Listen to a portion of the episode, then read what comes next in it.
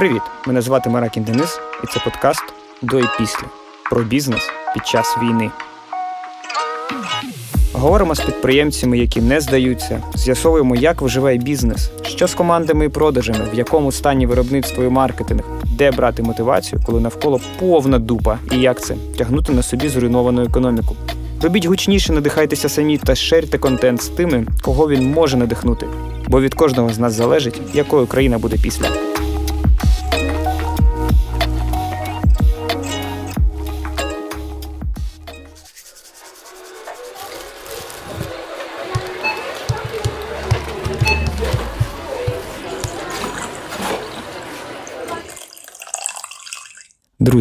Привіт! Це п'ятий випуск подкасту до і після про бізнес під час війни. І сьогодні до нас завітав е, співзасновник і керуючий легендарним, неймовірним, історично важливим для Києва і Подолу місцем, яке називається Хвильовий. Це бар, це танцювальний майданчик, це е, і поїсти, і випити, і потанцювати і познайомитися з кимось, і просто зустрітися з друзями. Це місце, через яке пройшли більшість людей, яких я знаю в Києві. Тому я впевнений, що багато людей, навіть з назви цього подкасту, щось згадають, коли слово хвильовий побачать, згадають щось зі свого життя. Тому, Юра Погребняк, раді вітати тебе в нашому подкасті. Привіт, привіт, радий, радий всіх вітати. Дуже приємно насправді чути ці слова. Не знаю, трошки навіть е, десь ніяково, тому що мені здається, що, можливо, десь воно трошечки перебільшено, але ну, в будь-якому разі радий бути тут. Радий, що наш, наше місце, да, ти сказав правильно, що це не неправильно вважати це просто там баром, це більше такий community space, як ми його задумували. Ми задумували це як місце, яке більше зав'язане на людях, що туди приходять, а не на конкретно там тому чи іншому форматі. А, Ну і власне для цього ми його і створювали. Я тут коротко скажу, а ти мене поправ, якщо щось скажу неправильно. Для людей, які, наприклад, не в Києві або ніколи не були в хвильовому, е, що це Історія хвильового починається з 2014 року, прям ідея хвильового, коли студенти Могилянки вирішили зробити зробити заклад, якого їм не вистачало самим, щоб вони в нього ходили. А тепер через пройшло вже стільки років, і це вже повноцінна інфраструктура міста, а не заклад, в якому люди приходять з собаками, дітьми, просто потанцювати і так далі. Тобто, це вже з такої ідеї там, з ультрастудентського інді-бізнесу перетворилося на справжній хоріка бізнес, який знають всі в місті. І ну, це це досягнення. Це люди, які щось вигадали, придумали собі це, створили, перетворили це на сталий бізнес. І ось ми тут. Тому це круто. І я взагалі люблю такі історії, що я можу сказати. І ну, перший, першому місці небагато протримався заклад, а вже от те, яке всі знають на нижньому валу, це вже у нас з 2015 року працює. А, Так, з 16-го року воно 16 працює, да, з 15-го почалась історія. Ну, насправді та ідея, я думаю, що десь була ще наприкінці 14-го. А, Відкриття було 15-го. Ну, загалом, так, якщо там не дуже вдаватися в деталі, то в принципі так воно і було. На початку це був такий якийсь, ну, я би не називав це хобі, але це був просто якийсь лайфстайл-проект. Це навіть не сприймалося як бізнес, це сприймалося просто от якесь місце, яке ми зробили там самі для себе, для своїх друзів. І бізнесом ми його почали сприймати пізніше, вже там після певних трансформацій, після певних, в тому числі, конфліктів.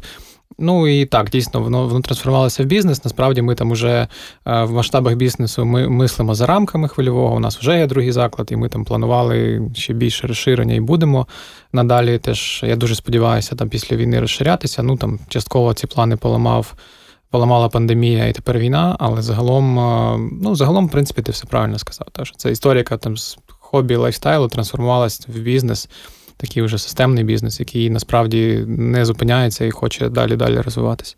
Другий заклад це Багряни на Андрійському узвозі. Тут е, додам, що. Ми теж не оминемо цю тему, бо є хвильовий історично відомий для всіх місце, і є Багряний. Це вже заклад, який відкрився позаминулого року. Минулого року, Минулого трошки року. більше року так. тому. Окей. Юра, скажи, будь ласка, про що взагалі хвильовий, от, от твоїми словами? А, Ну, я е, щойно в принципі про це говорив. Ми в більшій мірі, коли відповідаємо на це питання, відштовхуємося скоріше від community, тому що Хвильовий це певний такий community space. Це місце, куди приходять, що називається там like-minded люди. Це культурно-розважальний заклад, чи, можливо, розважально-культурний. Так, там Я би я би не називав це там строго баром чи строго клубом а більше такий там культурно-розважальний хаб, як ми би хотіли його сприймати. Так? Тому що а, ну, у нас зараз на нашій локації є декілька приміщень, декілька барів. А, там навіть той самий наш дворик можна розглядати як окрему локацію. І ми, у нас в планах було розширення і надалі. Я думаю, що ми ще про це сьогодні поговоримо. Там ці плани війна, зрозуміло, трохи поламали. Ну і не тільки війна, але я сподіваюся, що ми до них а, ще дійдемо. і Це просто питання часу. І ми в більшій мірі це сприймаємо як хаб. От, Але ну, формально, да, це бар, такий бар слеш клуб, можливо, війну просто бар, тому що там нічне життя зараз є неможливим. А а якщо так дивитися, це скоріше такий community space, community hub. Е, community, що це за люди? Як ти розумієш сам? От з кого а, воно складається community? Ну, community це та та історія, яка спочатку зрозуміла там на на, на той момент, коли вона зароджується, це якісь люди, яких ми знаємо особисто. Студенти ми, ми, я кажу, ну я думаю, що тут давно вже можна казати, що це ну там мало мало перетинаючися якась множина. Тому що там з цього все починалося. Там на початку це було більше людей, які навколо нас, як фаундерів, та можливо команди тих перших людей, які були. А з часом це трансформується в людей, які які можуть бути незнайомі там з нами особисто чи між собою mm-hmm. особисто. Вони більше там поділяють якісь принципи. Тому що хвилюю це був такий трошки островок інакшості, якоїсь, можливо, свободи, ем, якихось більш прогресивних, е, часом радикальних е, ідей, там, які ну, вони близькі молоді в першу чергу, вони близькі. Там умовно прогресивні молоді, там тому та сама, та самі студенти могилянки могли знаходити щось в цьому, але не тільки могилянки, там якихось провідних київських вузів а, так само. Коротко скажу тут коли ти про це говориш, я так дико ностальгую. Я не можу з цим нічого зробити. Ми саме могилянці Бачиш, це говорить це говорить про те, що я все-таки, ну що ці слова якийсь е, відклик знаходять. Я, Це це не просто в моїй голові, а дійсно є багато людей, які так вважають. Ну, я ще можу додати, знаєш, на власні очі бачив, як хвильовий перетворився з місця, де ми умовна хіпстота там 2016-17 року там танцюємо кожну п'ятницю, суботу, і там в колі таких, як ми, там студентів старших там або або молодших, але студентів, в місце, куди ти приходиш, а там, же, а там, де був танцмайданчик, там вже просто місця, бо танцмайданчиків вже декілька, і вони розширилися до іншого місця, і ти бачиш іноземців, які прийшли в цей заклад, тому що іноземці приходять ну, в хульовий бо їм радять, що чоловіки побувати в Києві і не бути в хвильовому, це ну, неможливо, ви всі маєте туди піти. І я зрозумів, що хвильовий росте. Ну, от коли я побачив там іноземців, знаєш. Так, у нас насправді завжди було дуже багато іноземців. А, Ну, зрозуміло, що зараз їх майже немає, ну але все одно там ті. Та невелика частина людей, іноземців, там ті самі журналісти, якісь волонтери і так далі, теж е, часто заходять в часи пандемії теж там не завжди було, був той потік іноземців, на який ми чекали, але загалом, ну, загалом, да, дійсно це правда. Не те, щоб ми там якось особливо орієнтувалися, але ну так чи інакше, просто ми навіть. Ми все одно, коли ми створювали і розвивали хвильовий, ми там намагалися мислити трохи поза якимсь чисто київським контекстом. Ми не робили там якісь речі, там, умовно, від якихось дрібних організаційних моментів, там не знаю, які, де там салфетки ставити, умовно кажучи.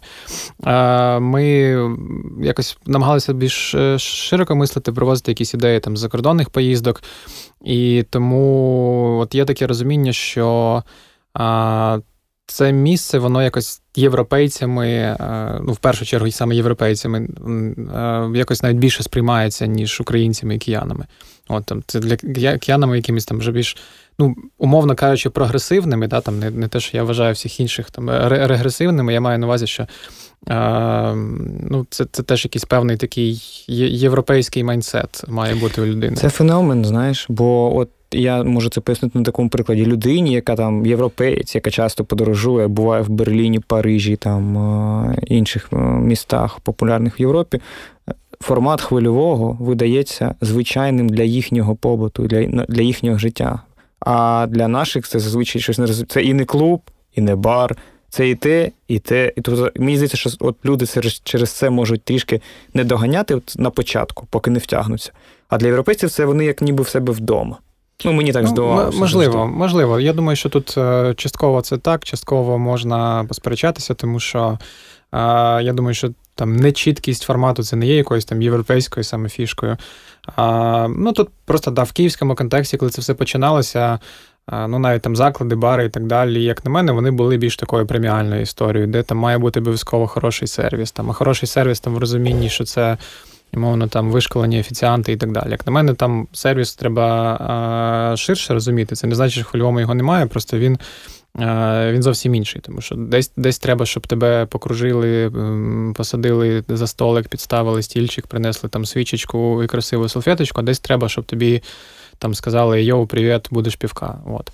І це теж елемент е- сервісу, просто він трошки інший. Тут ці, ці, ця ніша була ну, слабо дуже розвинена в Києві, але на неї, як ми бачимо, зараз був запит. Є дуже багато зараз закладів, які Згодом. можна сказати, що в схожі ніч. Я не думаю, що ми були першими, але на момент, коли ми починали, їх було дуже мало. Але трендсетери точно. Ну, мабуть, можна так сказати. Окей. Сподіваюся. Е, Давай до головних цифр і бенчмарків хвильового до війни. Тобто, скільки команда, скільки грошей, скільки квадратних метрів. Ну, Можна не не, не точно, а от порядок ну, цифр. Давай так, якісь можна назвати цифри. Насправді з цифрами трохи важко. Е- Скажу скажу про цифри, да, що трошки важко сприймати, тому що хвильовий весь цей час з одного боку трансформувався, зростав, з іншого боку, 20-21 рік, особливо 20-й, де були зовнішні фактори, які дуже сильно повпливали там. І у нас, наприклад, я можу сказати, що в 20-му році у нас був виторг там трошечки навіть більше, ніж в 19-му. Uh-huh. Що з одного боку може дуже дивно прозвучати, але з іншого боку, ми на початку 20-го року відкрили друге приміщення. Виторг це обіг? Е, обіг, так, так. Е, обіг, виручка, ревеню. Uh-huh. Ось в 20-му році був як в 19-му, але ну, здавалось би, це це там дивно, це якийсь навіть космічний результат, тому що пандемія. Але насправді ні, тому що ми просто банально відкрили другі, друге приміщення в себе. По суті, ми мали, да, ми мали зрости там. Ну, ми планували все таки не вдвічі, ми планували там на 60-70% е, зрости е, в сумі да, з цими двома двома барами порівняно з тим, як був е, один. І, в принципі, ті той місяць роботи, який нам дали до пандемії попрацювати, ми побачили, що ми виходимо на ці цифри, можливо, навіть перевищуємо їх. Ну, складно зрозуміло сказати по. Е, безпосередньо по лютому одному місяцю, так але ми побачили, що ми дійсно виходимо на заплановані цифри. Дійсно збільшився потік людей там ну не вдвічі, але там на 70-80% порівняно з одним баром. Дійсно там отримали дуже хороші відгуки. Потім хоп, прийшла пандемія, були локдауни, дали там трошки нам попрацювати е, восени, але ну загалом ми там втрималися. У 21-му ми трошки зросли. А, Ну і це насправді. Ну, давай давай так, про цифри. Ми зросли з командою до 30 приблизно людей. 21 21 рік. рік. Так, це так. 30 людей в команді хвильового так. з баріками, з так, це, всіма. Так, да. Ну, в нас з'явився, по суті, вже якийсь організаційний рівень, тобто рівень менеджменту. У нас були люди, які закривають там барний менеджмент, які закривають івент-менеджмент, фінансовий менеджмент. А, Тобто там якісь окремі позиції. У нас там була навіть позиція, наприклад, там за за завгосп, тому що там стільки всього, що банально треба вже окрема людина під це. Там тобто окрема команда там охорони, там, та, та, та, людина, яка має там щось постійно займатися ремонтами, матеріальною цією базою, закупкою і так далі. І так далі. І це не було вже такого об'єму, коли це вже одна одна а, окрема людина. Ось. А, В принципі, там ну, виторг це Дивись, у нас тут е, коротко скажу, чомусь всі кажуть рік. У нас всі, от я питаю, я не кажу там, скажіть там по квартально або по роково, але всі кажуть, ну на рік у нас такий ревеню. Можеш сказати просто приблизний ревеню на рік. На 21-му році це було 24 мільйони гривень. Кайф, мільйон доларів на той момент я маю. Ну, майже так. так. Блін. Ну там, Якщо з Багряним рахувати, то ми там цю межу перетнули. Якщо да, Це це для нас була така теж символічна ага. історія, що ми там перетинаємо межу в мільйон доларів ревеню, трошки не перетнули її з хвильовим. А, там зрозуміло, що десь десь, десь ми могли трошки піднажати, десь була. Ну, все ще був дуже відчутний вклад вклад коронавірусу, тому що там перші два з перших чотирьох місяців сумарно два це були локдауни. Ось там з нами сталася доволі неприємна ситуація. У нас була атака в листопаді. Пам'ятаю. Так, і це теж дуже нас е, похитнуло. Але навіть при тому всьому це це був там ріст майже на 50% з 20 роком. Давай коротко скажу. Знаєш, ми не будемо прям дуже зараз всю тему пірнати. Коротко скажу. Е, значить, е, На той момент праві, якісь ультраправі, я точно не знаю організації, типу там ніби хвильовий, це притон, бла бла бла, хотіли на нього напасти, хоча це, очевидно, просто якась замовлення, я знаю, якийсь вздріч. І це дуже іронічно звучить, знаєш, з висоти сьогоднішнього дня. Я знаю, скільки хвильовий під час війни зробив для всіх взагалі там різних організацій, для е, військових, для цивільних і все. Ну, ми до цього ще прийдемо, але просто, знаєш.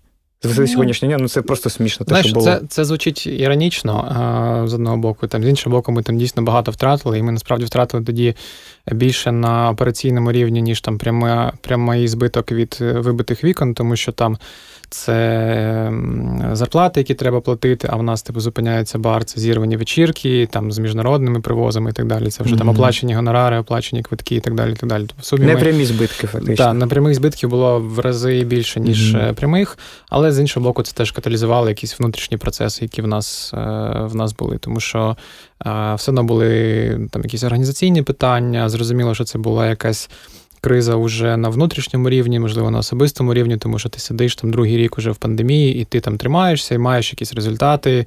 І в 2020 році в нас там ну, ми там вийшли умовно в нуль, в 21-му вже мали там певний прибуток, зовсім не той, який хотіли, але мали. І ну, ці процеси вони трошки каталізувалися. От коли коли, коли, настала коли настала ця криза. Але потім, коли прийшла війна, стало зрозуміло, що це там проблеми абсолютно не того рівня. Це це все угу. не має жодного значення. Скажи, співвласників чотири, правильно? Е, співвласників, е, дивись, співвласників троє е, це фаундерів. Ось, але в нас ще є міноритарні акціонери. Mm. Так, так. Ми, Я такого ми, не чув взагалі. Так, ми ми в 20-му році, 19-20-му, коли власне розширялися, то ми по суті, це був такий як crowd-investing історія. Ось mm-hmm. там ще є восьмеро людей, які wow. там відносно невеликими сумами вклалися. Ну, не не так, як ти зазвичай шукаєш там одного, може двох інвесторів, які закривають всю суму. Та, там, Чи фонд, чи чи там приватну особу, чи там їх декілька. Ми ага. там потрошки зі всіх. Це вісім приватних осіб, які так, захотіли проінвестувати. Вісім, вісім приватних осіб, так, так. І знаєш, я от хотів сказати тут, ми тільки почали. Ми ще навіть не перейшли до найтяжчих взагалі штук. Але просто щоб люди уявили собі, колись молоді люди, такі як всі, вирішили зробити щось. І через кілька років це ревеню мільйон, це це пережити пандемію, криза, криза, криза, е, напади, замовлення проти тебе, війна. І все це пережити, і ще прийти, і зараз все одно бути в змозі працювати операційно і ну, розповідати про абсолютно. Це все складно, зрозуміло. Але з іншого боку, це те, що дає. Ну, сам сам е, факт там. Ну мені, наприклад, та, в, в час війни взагалі цього всього допомагає там сам факт роботи. Е, сам факт того, що я там операційно зараз більше в, е, залучаюсь в ці всі процеси. І ну і теж е, ти ставиш собі так питання, що враховуючи, скільки вже всього було пройдено, пережито, да, там були очікування, що цей рік вже стане кращим, тому що там вже пандемія потрошки відходить. Там так чи інакше, все одно зараз говорять про якусь там чергову хвилю, можливо, в Україні будуть якісь обмеження, але все одно там загалом уже там ефект від коронавірусу, в принципі, в світі, і там локдауни і так далі. І ну, якщо там пофантазувати собі про якусь паралельну реальність реальність, де немає війни, то цей рік мав стати кращим. І це mm-hmm. він мав стати якимсь проривним.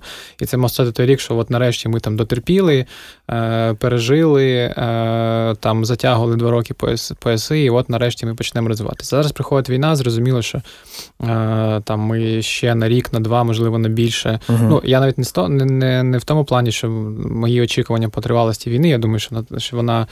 Е, що перемога буде трошки швидше, ніж там через рік чи через два. Але ну сам факт, е, сам момент все одно відновлення навіть до старих е, до старих показників. Але ну, враховуючи, скільки ми пережили, було б знаєш, дуже тупо зараз скласти руки, і ну це допомагає знаходити сили. Типу об'єм вже такий набіглий, що так, вже не просто можна вже просто... стільки стільки було пережито, стільки поставлено на кон, скажімо так, що ага. зараз там не десь не дожати, не знайти. Там, якщо навіть якісь фінансові історії, то там ну зараз менші, менші, менші масштаби, скажімо mm-hmm. так. Давай ще трохи до бенчмарків. От ви якось рахували ж, напевно, кількість гостей?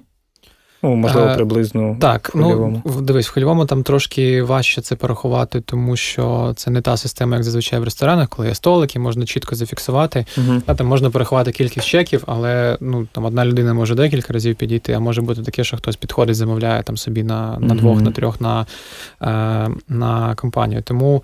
Е, це складно, але коли ми рахували в це в якісь великі вечірки, в, в період, особливо літа минулого року, коли це коли діджейчиків е, привозять. Так, коли привозили діджеї, коли в нас є там часто був платний вхід, уже в нас е, був була охорона на вході, вони просто рахували рахували цих людей.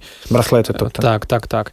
Ну і там суботня вечірка зазвичай це там Могло людей 300-400 прийти п'ятнична, могло бути там 600-800, навіть якісь такі речі. Це тільки вечір. Е, це а ще ж день. Ну да, день день там зазвичай менше, але можливо там до сотні ще угу. ще в день. В день були менші потоки людей, тому що ми там все одно основний е, напір робили на на, на ці вечірки. В будні там, ну.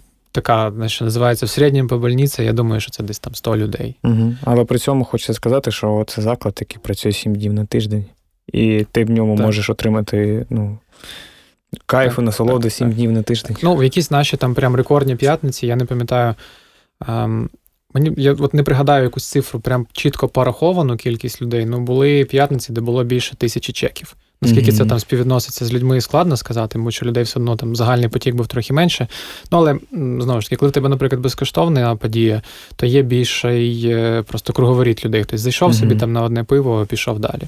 От, Відповідно, відповідно, так. А в літрах щось можна про щось сказати? Ну, важливо, був якийсь прикол, знаєш, там про літрів піва там або коктейлів зроблено, ну щось таке. Насправді можна, це я можу зараз, в принципі, десь витягнути. Просто ну, приблизно, не те, що прям точну цифру. Щоб розуміти масштаби, знаєш.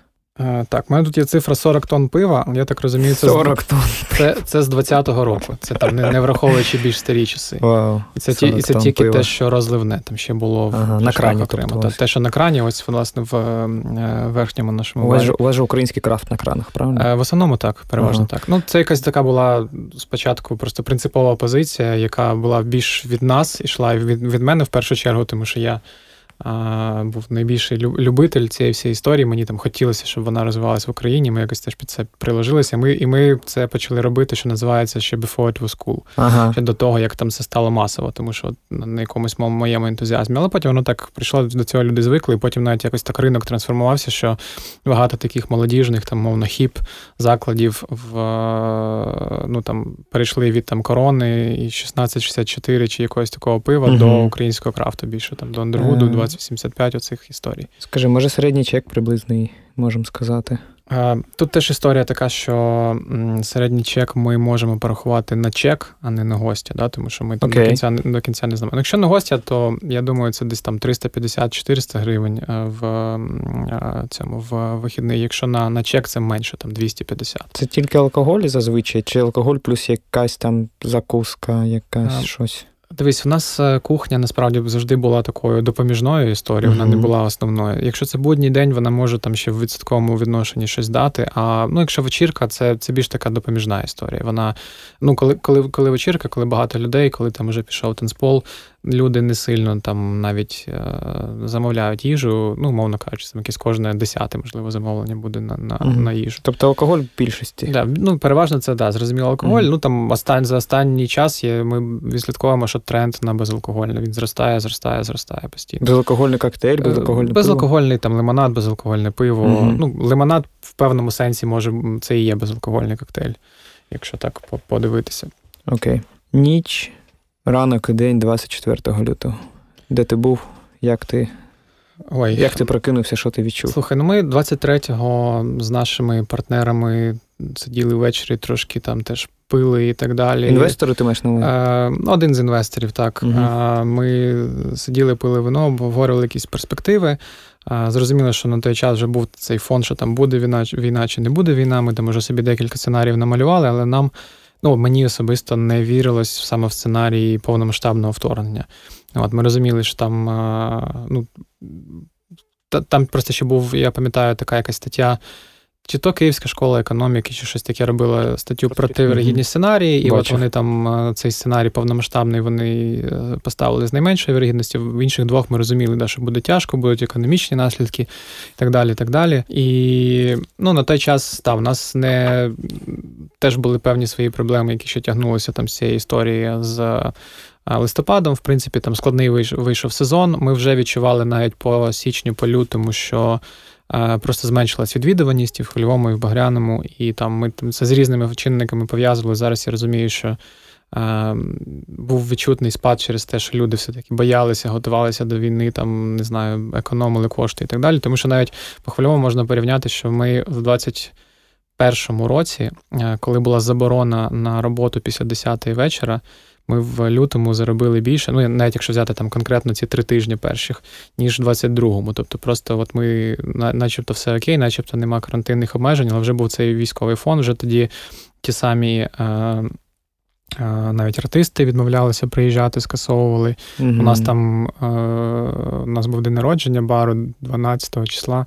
І мені здається, що це там чи, чи не якийсь останній привоз в Київ е, іноземних діджеїв. був. 12 лютого день народження хвильового. Так, так. Угу. А, І тому от був вже такий загальний фон, але все одно якось до останнього не не вірилось в війну. І просто от особисто в мене воно було зайнято якимись своїми проблемами, своїми mm-hmm. історіями з хвильовим. Там, там була якась певна організаційна, особиста криза. Ну, те, що те, що ти по суті казав, що два роки корони, і ця корона затягується, і, і, скажімо так, коефіцієнт корисної дії твоїх зусиль там в фінансовому вираженні, і не тільки в фінансовому, він е, дуже маленький, менше, ніж хотілося. там, І Тут розумієш, це все одно на на, на чашах е, терезів десь є зовнішні обставини, але ти теж завжди шукаєш, де ти щось зробив не так, які mm-hmm. твої помилки. Да? Ми там аналізували теж нашу, наші цифри, нашу звітність. Ми там зробили в тому числі багато доволі дорогих помилок як менеджмент. Ну, але в будь-якому разі, там, якби не було корони, то умовно там ми замість 5 мільйонів заробили 4. Ну, грубо кажучи, я там зараз не, не привожу на якісь реальні цифри. А mm-hmm. коли корона, то ти там замість 1 мільйона заробив 0, умовно кажучи, так. Тобто зовнішні фактори теж дуже сильно дуже сильно били. Вже вже така якась була напівдепресивна історія.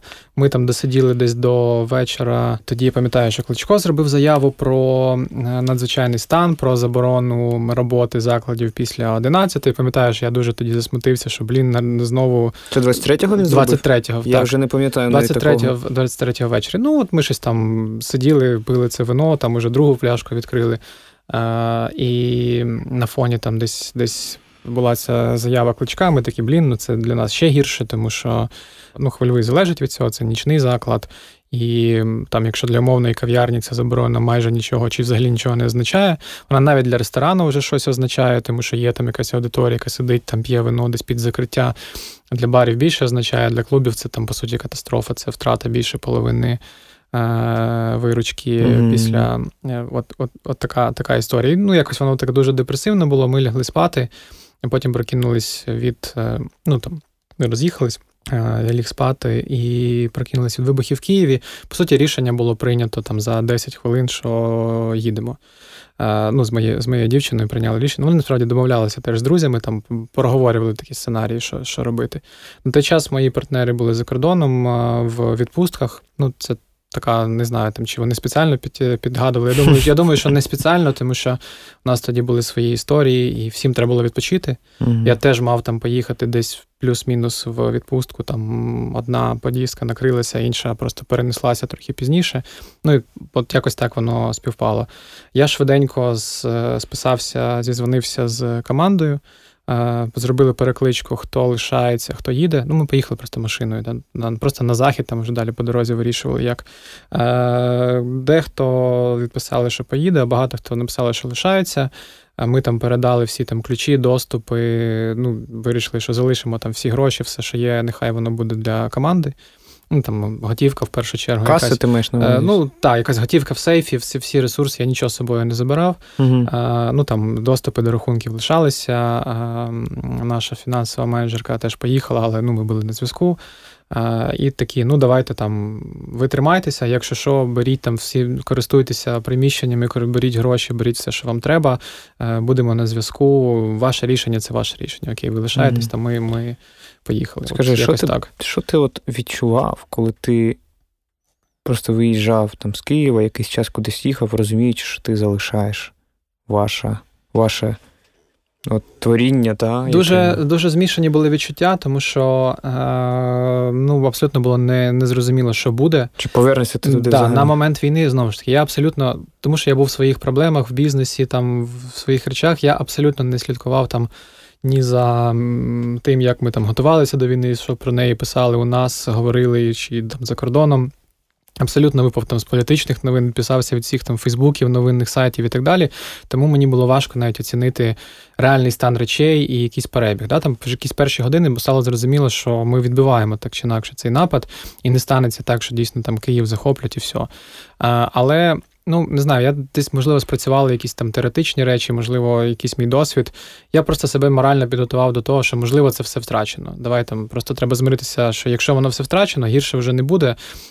І Зараз доїдемо, розберемося, там, що там з що там з війною, як воно як воно йде, чи ну, просто знаєш, стане стане ясніше, що відбувається, тоді тоді будемо думати. Я себе морально підготував до того, що це може бути втрачено. Це боляче було? Е, Ти знаєш, якось воно прийшло так. Я розумів, що це може, що що мені допомогло, я розумів, що я від моїх дій це майже ніяк не залежить, по суті, вже mm-hmm. в той момент. Тому що там, умовно, якщо там, не дай Бог, е, вони би там де, де дійшли, там дійсно взяли Київ, ну від однієї людини, на жаль, це на жаль, це не, не не, залежить. Якщо там прилетить якась щільна ракета, ну що ми можемо вдіяти? Да? І все одно куди прилітати, ти там, чи ти бізнесмен, чи ти проста людина, чи ти президент ракеті все одно. Ну, от якесь таке якесь таке було відчуття. Я себе морально підготував. З якогось боку, я зрозумів, що там оці всі проблеми, там якісь фінансові, організаційні, оця внутрішня криза, вони ніщо порівняно з реальною проблемою, реально з війною. Зрозумів, що те, що ми там оце переживали, там як нам зиму пережити, де там що, як нам оптимізувати витрати, от якісь такі дуже операційні речі. Я зрозумів, що це все абсолютно не проблема. Це навіть смішно було, що ми там так, так багато якихось переживань переживань, нервів це в це вкладали. Там можна було набагато більш прагматично до цього, прагматичніше до цього підходити, тому що там реальні проблеми це війна. Ось. І ну там, якщо порівнювати навіть з пандемією, то економічно. Можливо, навіть пандемія в деякі окремо взяті періоди була важчою. Але якщо брати там якийсь загальний фонд, зрозуміло, що війна це там mm-hmm. ну, її не, не можна порівнювати навіть там на навіть на, на фоні пандемії, це там набагато е, страш, страшніше явище там, в багатьох сенсах. Я на правах свідка скажу дуже коротку історію про хвильовий, е, що не буду, типу, подробиці про всяк випадок, прям подробиці казати, але скажу взагалі, що е, деякі мої сусіди і. Е, деякі люди, які там ну, ходять в хвильовий, е, готувалися про всяк випадок до вуличних боїв. там, І коктейлі Молотова там обговорювали, як робити. Знаєш, типу, зробили коктейлі Молотова. І деякі військові, які приїжджали забирати допомогу, побачили кількість е, виготовлених коктейлів і сказали: ви, хлопці і дівчата, звісно, молодці, але стільки вам не знадобиться. У нас джавелінів більше все одно, чим коктейлів Молотова. І такі окей, е, але спротив готувався все одно. Ну і я і в тому числі через те, що знаєш, коли ми побачили БТР чи БМД, я не знаю, що це було на оболоні, mm-hmm. а це вже до нас, ну, до до Подолу вже дуже близько. То всі такі окей, будемо з вікон кидувати те, що в нас є. Був такий настрій. Ну, да, бачиш, там е, ну, дійсно наші. Ребята з команди і деякі там наші друзі, знайомі там теж приєдналися, вони там облаштували те, що вони назвали потім Хвильова Січ. Вони дійсно жили там в підвалі. Ну, теж певний сенс в цьому був, тому що, по-перше, всі разом, по-друге, це все-таки підвальне приміщення, тобто воно Безпечніше. Не, воно не є офіційним бомбосховищем. Я не знаю, як би там було, якби, не дай Боже, туди угу. влучила ракета, чи врятувала би воно чи ні. Але, ну, як мінімум, за відчуттям, це для них було безпечніше. Ну, зрозуміло, що вони там по-різному готувалися, в тому числі там коктейлі Молотова і так далі. Плюс один з е, наших сусідів, там Павло, він зразу активно волонтерство вдарився. Ну він, типу, власне, і був активістом весь час там з різних з різних питань. А, І ну, це була там дуже природня насправді для нього е, для нього історія. Ну, от якось так вийшло. А він орендував, ну і досі орендує сусідній з нами офіс. От, Тому що там у нас є теж крило з офісними приміщеннями, одне з них ми орендуємо, і там частково ми намагаємося туди потихеньку підселяти якісь дружні нам організації, тобто, по суті, Прикольно, робити там якийсь цей. Е, На другому поверсі, так, правильно? Так, так, угу. так. Я тут коротко От. скажу, що хвильовий приймав реально людей, яким було просто страшно вдома спати, сусідів так по подолу. І мій сусід, деякі мої сусіди теж реально ходили туди просто спати, бо разом гуртом було спокійніше, плюс в подвалі. Так. Ну, там, і реально, там... ну... Там були якісь речі, там теж, е, ну, ми не е, не створювали там якоїсь супервеликої, не знаю, організації, там фонду чи штабу, але на якомусь локальному дуже рівні, то ребята дуже сильно включалися, теж там і приймали когось, і там ем, з тих якихось невеликих фінансових резервів, які були, допомагали там комусь із команді потрошки-потрошки і приймали. І там було теж питання з алкоголем. Ем, щось пригощали. Мені писали ребята з цього з Київ волонтерські, що там волонтери працюють, хочеться 20 грам випити, чи є у вас там можливість, ми там їх сконтактували. Так, це от якісь такі, от якісь такі були речі, да, тому що була заборона на продаж алкоголю, і це там логічна історія, яку ми там Але залишки пива були великі ну, в будь-якому. У нас випадку, були, да. було багато залишків, так. Ну дещо, до речі, ще досі лишилося з міцного там mm-hmm. і чекає ще перевідкриття саме нижнього бару в. Е, сподіваюся, що це буде в вересні. От. Е, ну, Скажімо так, якісь посильні речі ребята ребята робили. От, ну, Ми, як фаундери, були трохи фізично роз'єднані да, там в е, різних країнах і так далі. Ну, Але намагалися принаймні там якийсь зв'язок зв'язок підтримувати, і там теж давали давали волю і, і так далі. так далі. Навіть ті самі ті самі гроші, тому що там Ну, там не було якихось великих сум, але якісь були. і Я там постійно писав, що ребята, ви там не не економте, тому що це війна, і ну, Типу, mm-hmm. невідомо, е, невідомо, чи ми взагалі там до них доберемося і так далі. Тому там на на свої потреби, якщо комусь критично треба якась допомога, то беріть, витрачайте там всі ресурси. Ну, так само там у нас був якийсь склад, ми передавали там якісь уфошки, якусь електроніку, щось якісь, здається, чи меблі, чи щось таке. Ну, от щось з матеріальної бази передавали. Е, витратили всі е, запаси? За ці ці місяці? Е, ну, було складно, тому що насправді е, у нас е, був ну, у нас був дуже низький сезон. Е, ми там трохи прорахувалися теж з цим фактором сезонності, плюс там наклалася оця історія з е, ультраправими, наклалася історія там з війною. І тому ми ну, ми не були готові. От чисто, якщо казати чисто фінансово, абсолютно не були готові до війни. Я навіть більше скажу, що ми коли перезапустилися в травні, в червні, то ми ще закривали якісь воєнні довоєнні хвости. Там якісь комунальні нарахували за час війни. Наприклад, там е, опалення не було, mm тому що там е, приватна котельня, ну зрозуміло, да, там Ребята опалювалися уфошками. Там Потім вони там не виставляли ці рахунки, але вже там, коли нормалізувалася ситуація, в квітні, в травні почали виставляти. Там десь якісь е, хвости лишалися перед постачальниками. Ну, це нормальна історія. Тобі зазвичай дають там тиждень, два, хтось місяць, якоїсь відстрочки. Потім да, потім воно та постоплата почало прилітати. Якісь там ну, отакі речі почали доганяти, і ми там насправді ще розрахували. Ще ну, у нас були резерви з одного боку, але з іншого боку, ми ще там в травні-червні нормально так розраховувалися за mm-hmm. по зобов'язанням, які виникали під час війни і до війни. Окей, скажи, от менеджерство перших днів війни або перших місяців комунікації, як ти їх робив? Як це було влаштовано в хольовому? Е... Ти десь, вони там. Перші як перші дні війни було дуже складно і на якомусь особисто емоційному рівні, тому що, от, та, я я кажу, що я десь там змирився, що воно може бути втрачене не завжди.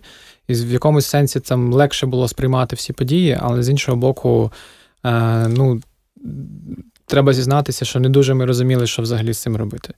Ось ми е, підтримували зв'язок на різних рівнях там із командою і е, і так далі, але ну, не було якогось е, чіткого плану. Було розуміння, що ми, по суті, ну, як бізнес, ми не можемо функціонувати Ми там в самі самі перші дні ми зрозуміли, окей, у нас є такі зобов'язання, давайте там виплатимо зарплати, те, що треба було там критично заплатити. У нас виплата зарплати щотижня, тому що тому у нас не було якогось великого хвоста.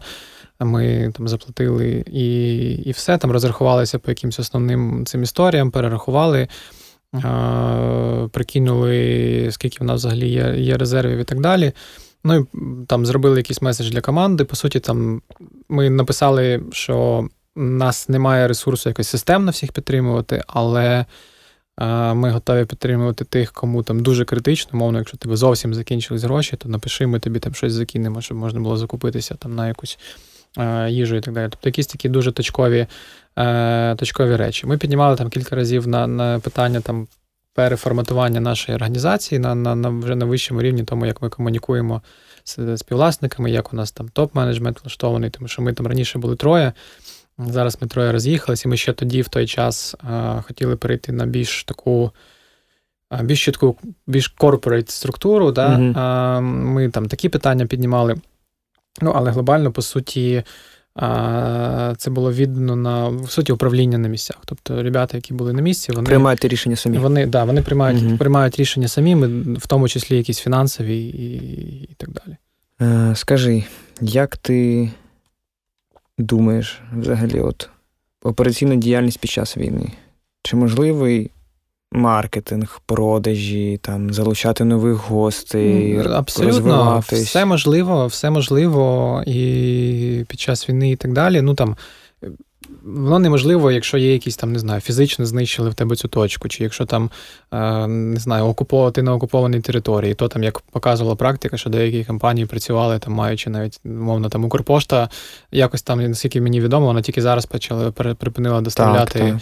В відділення на окупованих територіях. Тому можливо все. І навпаки, це не значить, що треба обов'язково відмовлятися там від маркетингу, від продажів, від чогось іншого, але ну, треба виходити від реальності. Я думаю, що тут е, залежно від там географії, сфери і так далі, можуть бути дуже різні чинники. Я думаю, що є сфери, які чисто економічно, можливо, і краще себе ніж до війни е, почувають, але це скоріше якісь винятки. Е, там товари першої необхідності, можливо, там якась воєнторги, хоча я теж не знаю. Ну mm-hmm. це мені просто так здається.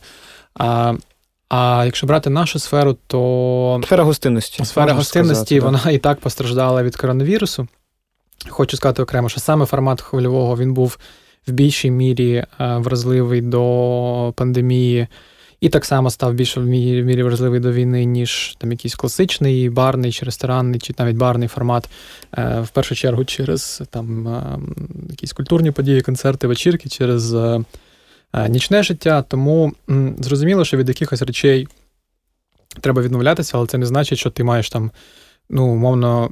Є є, є якісь речі, на які ми не пішли на компроміси, там, наприклад, якість продукту, чи чи от якісь такі е, такі речі. Коли ми перевідкрилися, да, зрозуміло, що зрозуміло, що треба було з нуля там переструктуровувати е, все.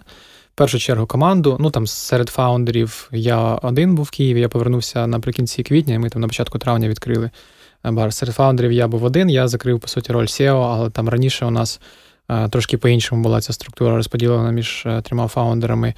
Е, частково там згрупували якісь ролі, які закривали там більше менеджерів. Тобто ми там дуже сильно оптимізували цю історію. Там команда е, барна, ми там трошки на інші умови прийшли, де там зменшили фіксовану частину, збільшили бонусну частину для команди, щоб була там теж мотивація більше. Менша більше... ставка, більший відсоток. Так, так, так. Угу. А, Ну і там, власне, самої команди. ну... Було 30, а стало.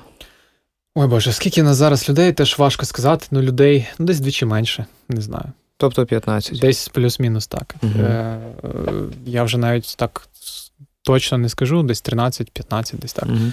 А а у вас є взагалі от ваш саме не знаю, рекламу ви зараз робите якусь? Чи е, ні? Е, ну, ми ми насправді і до, до війни мало витрачали на якийсь прямий маркетинг. Угу. А, Тому така історія. Ну, Бо у вас ком'юніті велике, і навіть в інстаграмі так. пост зробити що, і все побачити. До, до речі, що цікаво, що а, така вийшла якась дивна історія. Коли ми відкривалися, нам заблокували інстаграм. Але ну, з дуже дивної причини, що нам немає 12 років, тому що там було позначено день народження бару. Ось, ну і там якийсь ще збій стався, не працювала ця форма, і ми там добрий тиждень намагалися відновити доступ. Ну, відновили, але в момент відкриття в нас не було інстаграму, нашого головного ресурсу. Все одно спрацювало сарафанне радіо. Ну, я вважаю. Я думаю, це може бути все одно по-різному для різних ніж, але в сфері гостинності, коли в тебе якась офлайн історія, це не якась там супермережева історія, що там в тебе цей, ця арома кава в кожному дворі, угу. то ну, в більшій мірі сарафанка працює. Ось угу. Маркетинг це не значить, що він не потрібен, це не значить, що він не, не, не ефективний, але. Я його тут сприймаю більше як якийсь додатковий інструмент, ну тому що там первинне це там ті враження, які на місці отримала людина і розповіла переповіла по, просто. Пере, пере, пере, переповіла по сарафанному радіо. Ми там черговий раз цьому, цьому переконали, що інстаграму не було, а люди все одно там почали доволі активно ходити, тому що сарафанка роз, uh е, е, рознесла. Ось, ну зрозуміло, що ми там дуже, дуже по-інакшому передомовилися про оренди. У нас там декілька приміщень, ми там по-різному, але там загалом. Ми... А яким чином можеш пояснити? Ну, З орендами можу насправді теж порівняти з пандемією, тому що ми там теж були періоди, особливо локдауни, коли ми на ці періоди якось домовлялися. І можу сказати, що. Це дисконт чи взагалі не платити? А, і і, і те і інше. Ну, залежно в який залежно в який період. Ну там до травня ми нічого не платили. Це було там якось самоочевидно, що ну все зупинилося. Ну, да. Невідомо, що в Києві відбувається, немає ніяких оплат.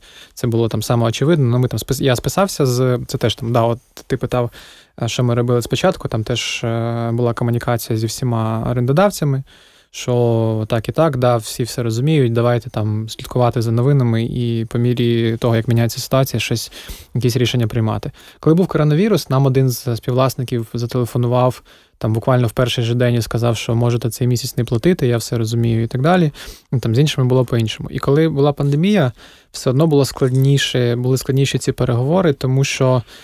Ну, не всі відчували це на собі. Різні сфери дуже по-різному були Е, під впливом там пандемії, да, якісь сфери взагалі не постраждали, щось розвивалося. Була якась дуже короткострокова така історія з панікою, коли тільки-тільки почався цей коронавірус, перші два місяці, коли там не знаю, і там ринок акцій обрушився і так далі. Mm-hmm. Глобально якийсь, начебто, почався криз, почалась криза, але е, дуже швидко воно все відновилося. І лишилося там декілька індустрій, там е, індустрія гостинності, туризму.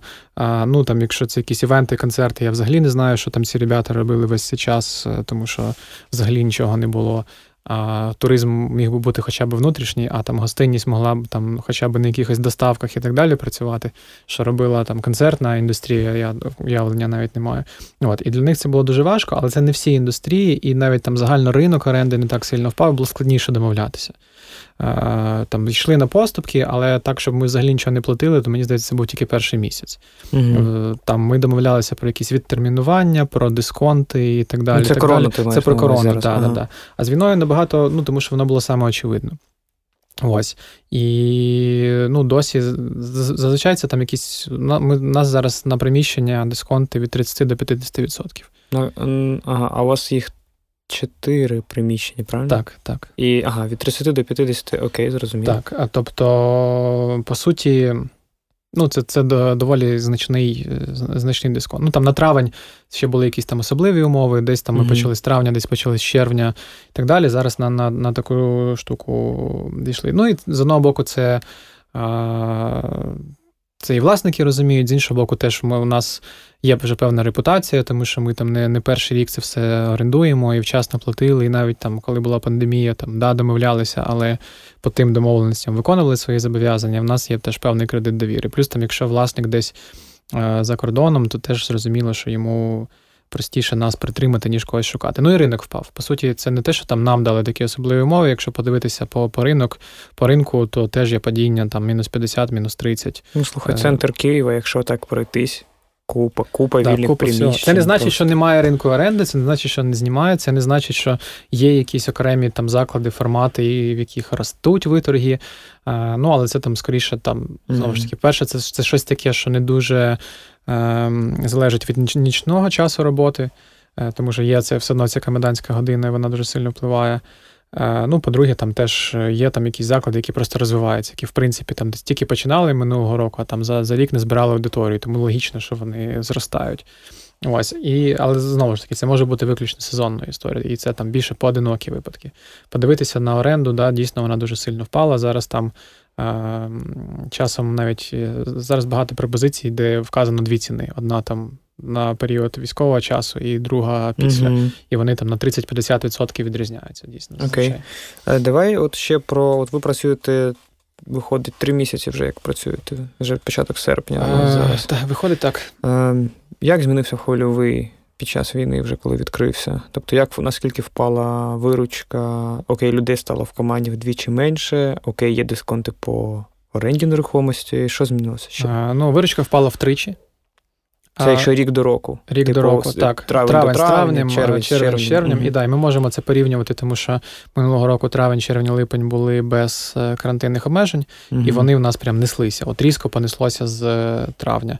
Ми там е, у нас з 1 по 9 травня це був такий екстендед тиждень з вихідними.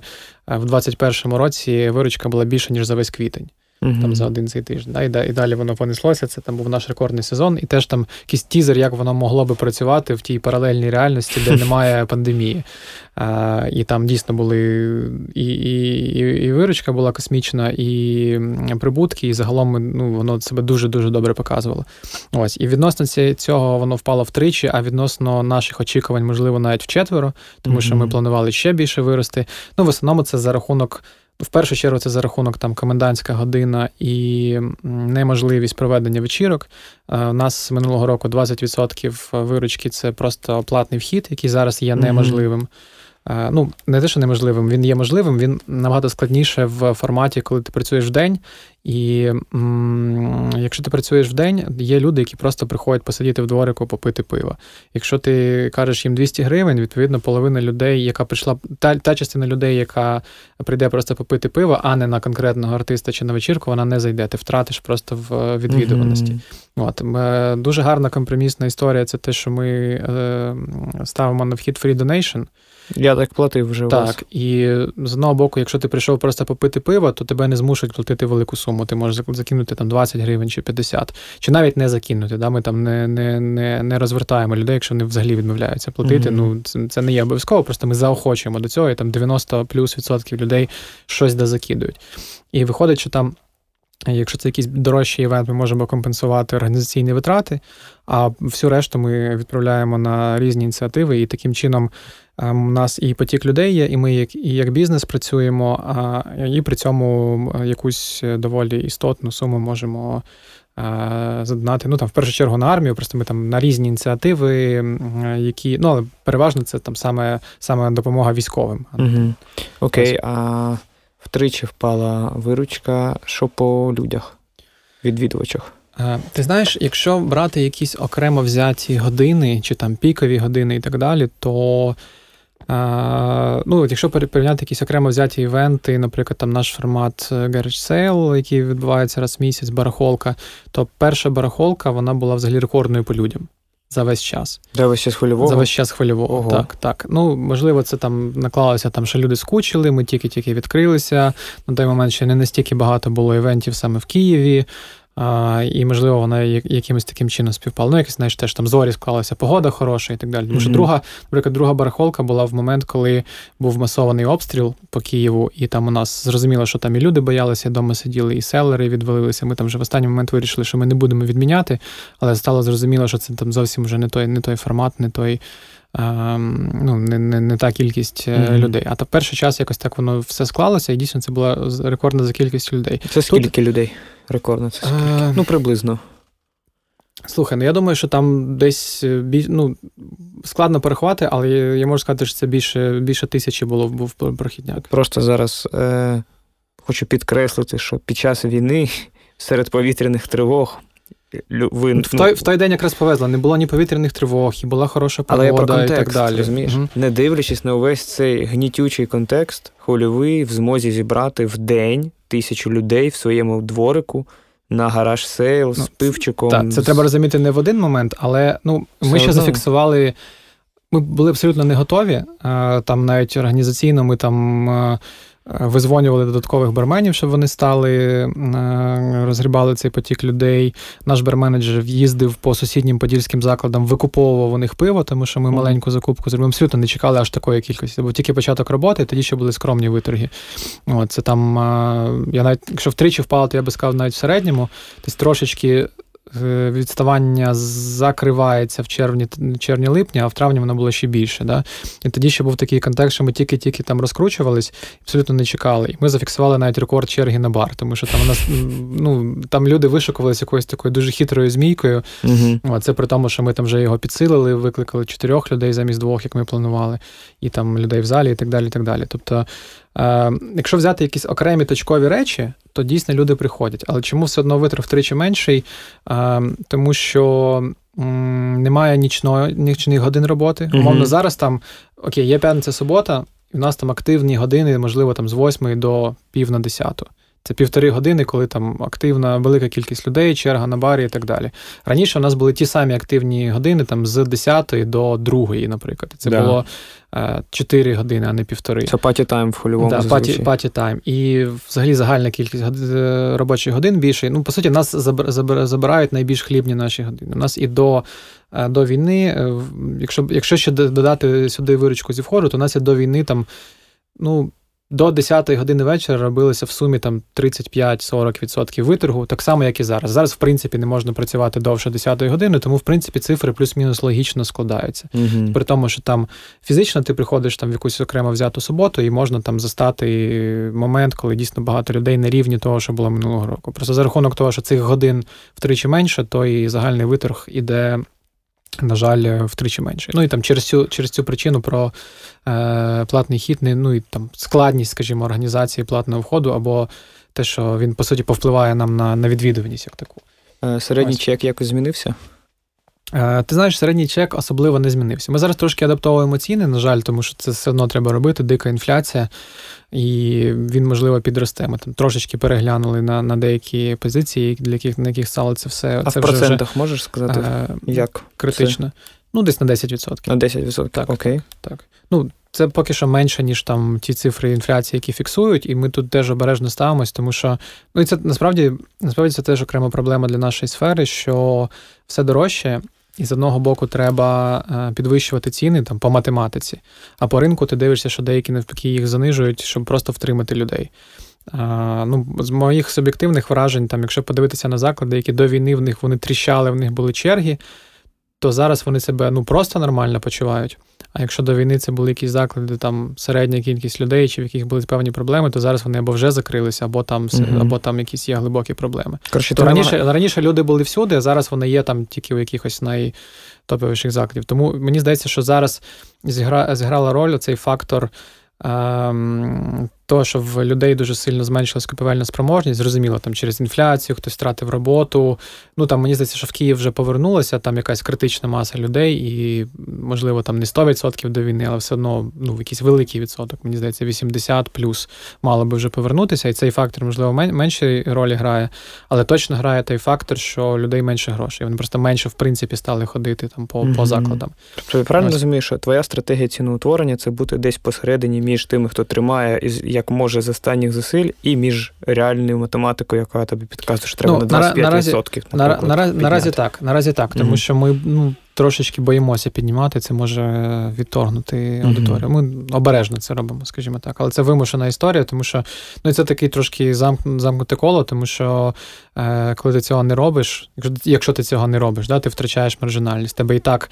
Е, ну, Тут треба відзначити, що у нас рентабельність, е, да, якщо в відсотковому mm-hmm. відношенні, вона на рівні насправді минулого року. Тобто ми так все оптимізували, що навіть при втричі менших виторгах ми лишаємося прибутковими і маємо там в наш високий сезон маємо гарну рентабельність. А гарна рентабельність це у відсотках можна сказати? скільки? А, ну, Якщо брати операційну, це там 23 щось таке. Угу, 23. Так, так. Ну там минулого року операційна була трошечки вища, ну але там теж при втричі більших е, при втричі більшій е, виручці це зрозуміло насправді. Є питання, е, яке от саме тобі я хотів би задати, знаєш, як найбільше серед тих, кого взагалі я питаю про мотивацію, бо ну, стільки проблем, скільки у хвильового за останні роки ну я не знаю ще, знаєш, ну куди ще більше. І хтось просто від пандемії, а хтось від пандемії плюс нападів, а тут ще війна. Коротше, стільки проблем, і от я реально хочу щиро у тебе запитати, де ти шукаєш ту мотивацію, де ти її береш? Як ти заряджаєш себе надію, коли проти тебе тупо все? Постійно. А ти, я тебе бачу постійно на районі. Ти собі йдеш робити свої справи з упевненим обличчям. Ну, я от бачиш, можу так е, сказати Якщо я йду тебе. на районі з кавою там з упевненим обличчям, це ж не значить, що в мене всередині не відбуваються якісь дуже дикі процеси, і це ж не значить, що я там в перервах між кавою не хожу там, не знаю, плакатись в подушку. Ну, я цього не роблю, але ну, знову ж таки, там якась зовнішня оболонка, вона може там не, не казати всього. Ну, насправді. Як сказати, я не думаю, що в нас там аж настільки більше проблем, ніж у всіх інших. Да? У нас там оця от історія була з ем, з ультраправими, е, але там не знаю, пандемія це була спільна проблема там всього ресторанного бізнесу. Те, що нас наш формат там був в більшій мірі вразливий, да. Але якщо взяти там якісь класичні нічні клуби, там умовний там Клоузер чи Кирилівську, ну їм було ще гірше, так тому що ми, хоча б як бар, можемо працювати. Mm-hmm. Ну, війна знову ж таки це загальна проблема. І тут, знаєш, нам ще дуже пощастило, що в нас, слава Богу, всі живі, здорові, нам нічого не розбомбили, ніякий там склад, як у Гудвайна, чи виробництво, чи так далі. Ну, але коли навколо от просто повна дупа, як ти себе реально.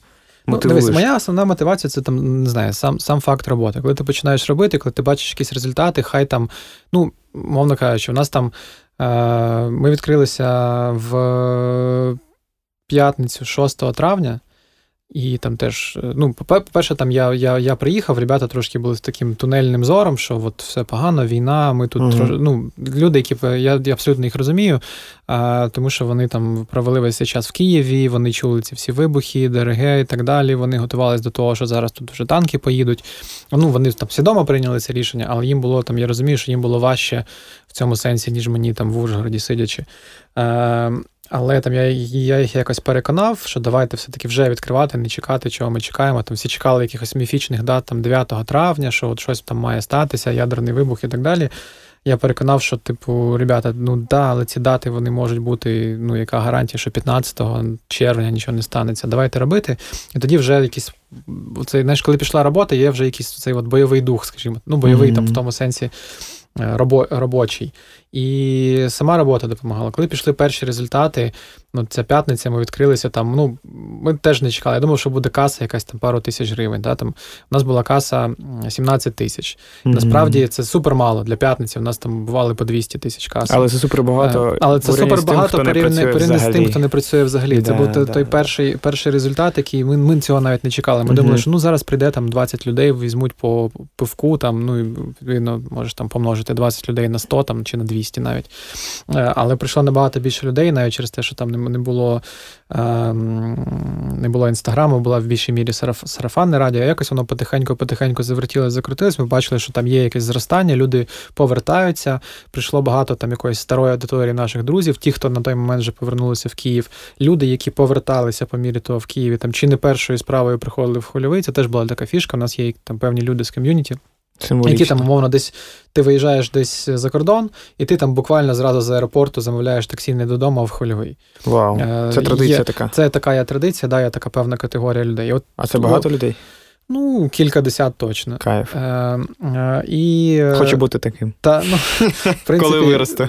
Так, коли коли переможемо, коли відкриють небо, я думаю, що це ще буде буде, буде все можливим.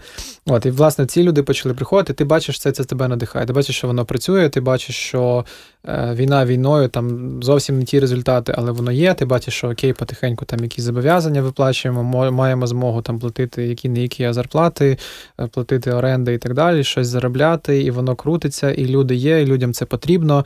Теж були ці всі там якісь моральні штуки, що блін, хто зараз буде там бухати під час війни, блін, хто зараз буде танцювати під час війни. Але це все, ну під час війни люди теж хочуть робити там все, що завгодно, і кіно mm-hmm. дивитися, і малювати, і співати, і танцювати, і сміятися, і плакати, і пити пиво, і пити каву, і все, що завгодно. І ну, це потрібно так само людям. Ти бачиш, що от вони приходять і вони так само кайфують. І це це заряджає. По суті, це основний мотиватор. Прикольно. Але тобто да, тебе як підприємця що... заряджає те, коли ти бачиш, що твої відвідувачі бачу, результ... знову бачу результати своєї mm-hmm. роботи, те, що те, що це значить там для команди, для гостей. Mm-hmm. Це це заряджає. Тобто, по суті, сама робота і є мотива... мотивацією для роботи. Складно, коли дійсно ти розумієш, що коли ти коли ти на якийсь момент задумуєшся, розумієш, що ці результати могли бути в п'ятеро кращими, якби не було зовнішніх чинників, тобто при тих самих вложених зусиллях. І це не тільки фінансово, а навіть там з якоїсь суб'єктивної точки зору, там з кількості людей, з масштабу, з розмаху, з того, які можна було б робити події порівняно порівняно з тим. Да? Це це часом де депресує. Є якісь. Ну, нас тягнуло, тягну, нас, нас була, була, був, е, були складні моменти да, взимку, і десь якесь відлуння є. Ми там зараз я знову ж таки ініціював е, трошки перегляд нашої організаційної структури на вищому рівні. Ми маємо створити певну раду, яка з одного боку буде мене контролювати, з іншого боку, як SEO, да? тому що там я вроді би власник, але в мене є інші власники, і це теж там питання, яке треба правильно врахувати всі інтереси. Mm-hmm. Там люди теж розуміють, вони так само теж. Е, хоч операційно не залучені, розуміють, що війна, але вони теж хочуть е, ну, розуміти, що буде далі з цим бізнесом, які, що буде з їхньою інвестицією в першу чергу. А, І ну, вирішуємо ці процеси. От Я просто і на операційному рівні, і так далі. і так далі, Але ну, ну, сама робота допомагає допомагає справитись. Зараз там основна, по суті, історія це те, що готуємося до зими, розуміємо, що буде складно. Е, Зараз Що ви робите саме, готуючись до зими? Е, дивись, є різні є різні штуки. З одного боку, це там, ну, по-перше, там фінансово максимально готуємо. Що це значить? Що ми там накопичуємо подушку. накопичуємо подушку, уже уже сильно контролюємо витрати, не вкладаємо нічого в матеріальну базу, от мовно розуміємо, що у нас там.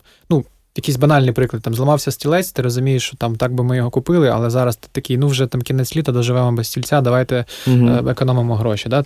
Це там те, що робиться на на операційному рівні. Якщо брати той же Багряний, то там були там теж дуже сильно е, сезонність впливає. Ну там ми прокачали кухню, прокачали трошки сервіс, і за рахунок цього намагатимося втримати. Тому що люди приходять зараз на терасу, а лишаються заради там якоїсь смачної їжі там, чи якогось прикольного продукту, який там є. Це те, те як ми намагаємося е, втримати. Е, ну, Якісь там так само операційні речі на рівні там, того, що ми подаємо, на рівні меню е, цього всього.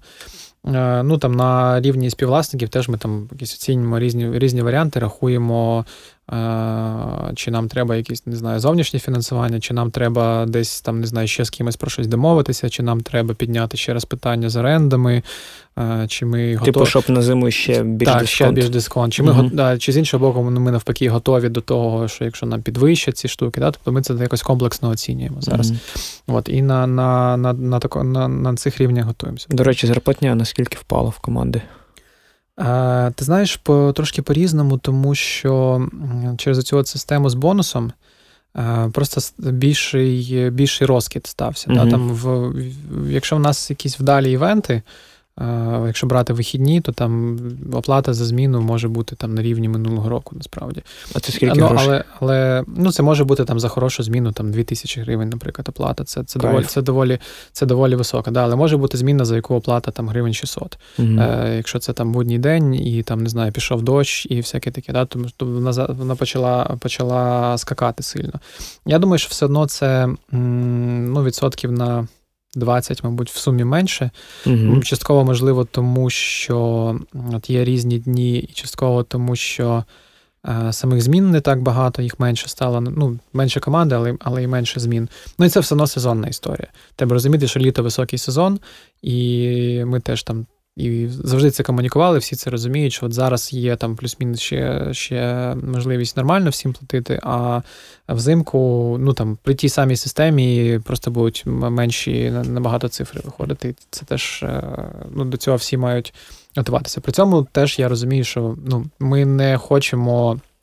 А, переживати зиму за рахунок там нашої команди. Ми не хочемо казати, що все, ми там ріжемо зарплату, її взагалі не буде, чи вона буде якась там ще менша і так далі. Ми хочемо все-таки в рамках існуючої системи, е, яка ну, в принципі і створилась для того, щоб там за рахунок бонусної частини балансувати якісь зовнішні результати. Угу. От. Е, скажи, е, чи є проблеми з постачанням е, алкоголю, інгредієнтів, пиво? не Є пиво? проблеми, але немає. Ну тобто є проблеми з якимись конкретними речами, але завжди є якась там альтернатива і так далі. Проблеми абсолютно є. Там ти знаєш, що у Гудвайна згорів склад на якісь так. там дикі мільйони. Гудвайн для нас був головним постачальником. Чого саме? Всього?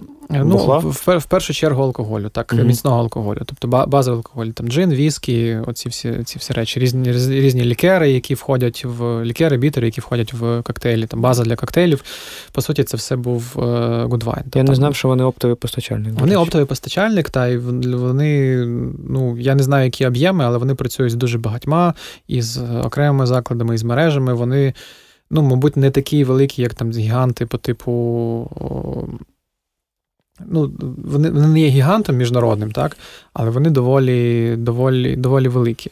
І я навіть ну, ризикну, я я не знаю, можливо, наскільки вони співвідносяться їхній виторг від цієї діяльності від магазину. Можливо, mm-hmm. там це щось дуже дуже на рівні, насправді. Ну, Тому що там ну, вони дійсно великий оптовий е, постачальник. Ось, і треба шукати альтернативи. Завжди завжди щось можна знайти. А, Там у тих самих пивоварів так перебої, але ну там, умовно, цього пива сьогодні немає, значить там цей тиждень у нас інше якесь. Але вони пивовар. продовжують його виробляти. Вони продовжують його виробляти. Да. Угу. Всі всі ставали на паузу. Зараз є у них перебої з постачанням, тому що там, якщо брати навіть українське крафтове пивоваріння, там а, з інгредієнтів українська лише вода. Все інше імпортоване. Угу. Ось, і відповідно зрозуміло, що є ті ті, ті чи інші е, перебої. А, Хтось там перший час розпродував до, до воєнні запаси, потім була певна пауза, поки всі там перезапустять виробництво, щось зварить. Зараз а, більш-менш у більшості там. Основних все стабільно. Але, наприклад, є постачальник сидру Беріленд, якому розбомбили виробництво. Да, Ох, блін, я дуже люблю Беріленд, я не знав, що в Макарові, так.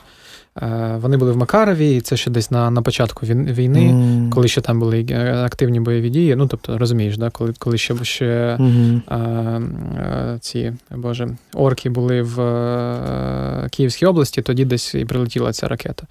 От, І тому так, от, наприклад, по Сидру там нема вже цього постачальника. Дуже коротко тоді скажу, оскільки ми згадали, е, друзі, Беріленд, я не знаю, чи вони зараз знову відновили виробництво чи ні. Але це реально класний український сидр, я його теж е, пив. Е, До речі, не знав, що він в хольовому є. Я його в Вінбарі, до речі, зазвичай покупляв. Але все одно Беріленд, друзі, купуйте, будь ласка, підтримуйте українського виробника, це дуже важливо. Мені здається, наразі його немає, але ну я знаю, що він що він там за кордоном. Вони шукають можливості до якісь інвестиції, до відомлення. Вони минулого року на е, доволі такому відомому пивному фестивалі серед крафтового пива в Копенгагені виступали і зібрали там повний аншлаг. Цього року мали виступати. І я знаю, що він там з пивоварами співпрацює. Ну, Особисто не спілкувався е, з співвласником е, останній час, але ну, я сподіваюся, що в них все вийде, що вони знайдуть можливість там відбудувати це все. Е, Питання тут до хвильового, знаєш, яке знову ж таки, ну, знаючи історію хвильового, реально постійно якісь виникають то обмеження, то те, то це, то проблеми. Роль держави в регуляції бізнесу. Не влади якоїсь конкретної, а саме держави як апарату, як угу. як регулятора, як запобіжника чомусь. Чи заважала держава за ці роки тобі вести бізнес? Слухай, хороше питання, таке багатогранне. Я думаю, що я моя мої особисті погляди десь ближче до лібертаріанських. Ну не зовсім такі прям радикальні, що взагалі держава не має е, втручатися, але mm там більше в ту сторону. Типу нічний сторож? Е, ну, частково, да. Можливо, там трошечки більше, ніж нічний сторож, там з деякими додатковими функціями, повноваженнями. Е, По-різному, з одного боку, м, от є все одно ця історія про, е, як як то кажуть, строгість законів і необов'язковість їх виконання. У нас там mm з одного боку, можливо, все. Є, е, В нас є насправді е, той самий там податковий рай з е, всіма ФОПами і так далі, з тим, як можна працювати. Є дуже багато насправді там з того, що я можу зараз сказати, порівняно з багатьма європейськими країнами, у нас дуже мінімум бюрократії і так далі. І так далі. Тобто в цих в цьому плані. В цьому плані держава не заважає, і це вже непогано. З іншого боку, ну там якихось те, те, про що говорили багато тих самих рестораторів, що там до часів, е, можливо, Майдану, що там перевірки, пожарки, санепідемстанції і так далі. Ми з цим якісь дуже поодинокі випадки за за всі 6 чи 7 років. З таким типу ми, раз на рік. З таким ми не стикали. Ну, навіть ну, десь щось там дуже епізодично, зальотно, ледь не випадково. Е, тобто якогось кошмарення нас е, якимись конкретно державними органами, там податковими, якимись інспекціями, ще чимось нема. Є багато питань насправді до того, як, е, які були обмеження під час пандемії. І навіть Типу, чи логічні, чи нелогічні? Чи логічні, чи нелогічні, да, але можливо навіть в більшій мірі є питання того, як вони комунікувались, тому що дуже часто оголошували, що там ці обмеження вступають в силу вчора. І все. І ти там в тебе вже плани, в тебе привози, в тебе вечірки і так далі. Типу, там держава не ще... враховує, що є планування. Е, да, івентів. Абсолютно цього планування не було. Ну не тільки івентів, це ж ну там для багатьох по-різному це може впливати. Я знаю кейси, коли там рибний ресторан, вони замовили якусь там партію свіжої риби, намагаються її продати на вихідні, і в четвер оголошують, що локдаун сьогодні. От все, вже mm-hmm. сьогодні, не там через тиждень. От все, вже от прямо от рішення вступає в силу зразу. І що ти будеш робити там з цими mm-hmm. з цією тонною червоної риби? Там чи скільки Тобто проблема було. державних комунікацій. Так, да, була була, була ця проблема. Ну, в нас е, було багато проблем з поліцією, да, з цим тиском на на ну, в більшій мірі на інші клуби, але ми відчуваємо там з ними солідарність. Ми відчуваємо, що там, якщо вони приходять громити на Нижньоюрковську, то ми можемо бути наступними.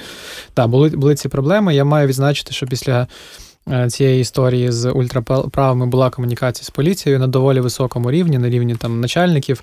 І ну, в мене є розуміння, що там в них принаймні є є, є, така є така ціль е, показати, що так робити не можна. Але на рівні там якогось більш рядового е, спілкування, то ну, от, до поліції дуже багато питань і ну. І в мене особисто, uh-huh. там з незалежних від нашого бізнесу причин, і конкретно, якщо там брати в контексті бізнесу, є багато питань. Точно нам треба нормальна, адекватна реформа поліції. Це 100%. Це мені здається одна з найкритичніших е, питань, які є зараз. Ну реально так. бізнес на Подолі від цього страждав весь 21 рік. Я пам'ятаю рейви під поліцію у нашому так, відділі Так, які ми були, які ми були теж співорганізаторами. Да. А, Ну, таке. Ну, насправді, Я, до речі, насправді... там долучився теж, бо я я ніколи не люблю поліцію і завжди долучаюсь до мітингів проти поліції. Так, насправді там така у нас цікава цікава історія взаємозв'язків з поліцією вибудувалась, тому що там коли були ці періоди, що не можна було працювати після 10-ї вечора. У нас насправді теж така історія, що там є законодавство, яке там дуже часто там з дірами погано прописане і так далі. Тобто вони приїжджають, вони виписують протокол. Але там насправді вони не мають права зайти, вони не можуть там припинити, вони не можуть тебе фізично звідти викинути. Вони фіксують правопорушення. Це адміністративне правопорушення, так. не кримінальне і так далі. Поліція там цього не розуміє, не знає, вона діє так, типу, так, всі, зараз, ми тут, а ну бистро. Ну, тобто, умовно кажучи, з ноги заходячи в двері. Але ми навчилися комунікувати їм зустрічно, що ребята, дивіться, ви приїхали, окей, ми нарушаємо, давайте писати протокол, але ви там його пишете, ми його підписуємо, ви їдете. От якось так ми це, е, ці питання е, ці питання ставили. Це було трохи комічно вже в якийсь момент. В якийсь момент ми теж там знаходили якісь лазейки, такі, що, типу, ми там не знаю, закрили бар продаємо через вікна, і такі, ребята, ми на винос. На винос можна там після mm-hmm. Типу, хочеться, ну фіксуйте протокол, але ми напишемо, що ми на винос. Скільки протоколів у Хольового за ну, останній час? Півтора Я року, не пам'ятаю може. точно, там штук 15 було, штук 15. з яких там 5 mm-hmm. чи 7 дійшли до суду і були там майже автоматично виграні. Могли Вами? Би... Абсолютно, да. Могли би навіть не ходити. По факту. Ми там перестраховувались, ходили, там навіть брали адвоката, але mm-hmm. ну, жоден не не, не дійшов. Тому що вони там з помилками Просто тю, лол. Не не, не зафіксовано нічого і так далі. І mm-hmm. ну, тут теж така історія, що з одного боку ти розумієш, що да, там є ці обмеження, але вони були дуже дивні. Знаєш, що коронавірус чомусь прокидається після 11-ї і засинає ну, да, ми всі задавали ранку. ці питання. Всі задавали ці питання. І бізнес задавав ці питання, тому що було складно. І всі працювали. Ну, всі, не всі, але багато хто працював, шукали шляхи шляхи обійти ці заборони. І аудиторія знала, що є вечірки, там є якесь нічне життя, що і ресторани працюють і так далі. Пам'ятаєш історію з слойбаром? Коли приїхала поліція, десь 21 рік чи 21 20, на перетині не пам'ятаю. Ну, що типу приїхала поліція, прям вломилася в слойбар, всі вийшли через інший вихід, почекали, поки поліція поїде, і знову а, зійшли, ну, зайшли от, в бар. Так, е, да, були ці всі історії. Це така якась трохи дивна, дивна була взаємозв'язок з державою. Чогось такого там принципово поганого, там не знаю, щоб щоб з нас брали якихось хабарів там чи нас кошмарили якимись інстанціями, такого не скажу.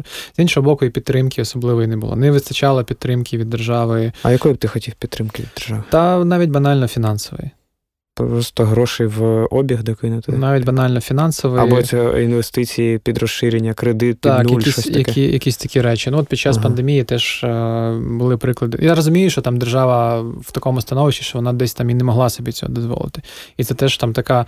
От зараз дуже цікава історія, що всі раніше звикли так е, міркувати, що там е, держава нічого не робить, дороги розвалені, все погано, що я буду там платити податки, я буду там якось їх уникати. А зараз всі, по суті, оцей податковий свій борг віддають донатами на армію.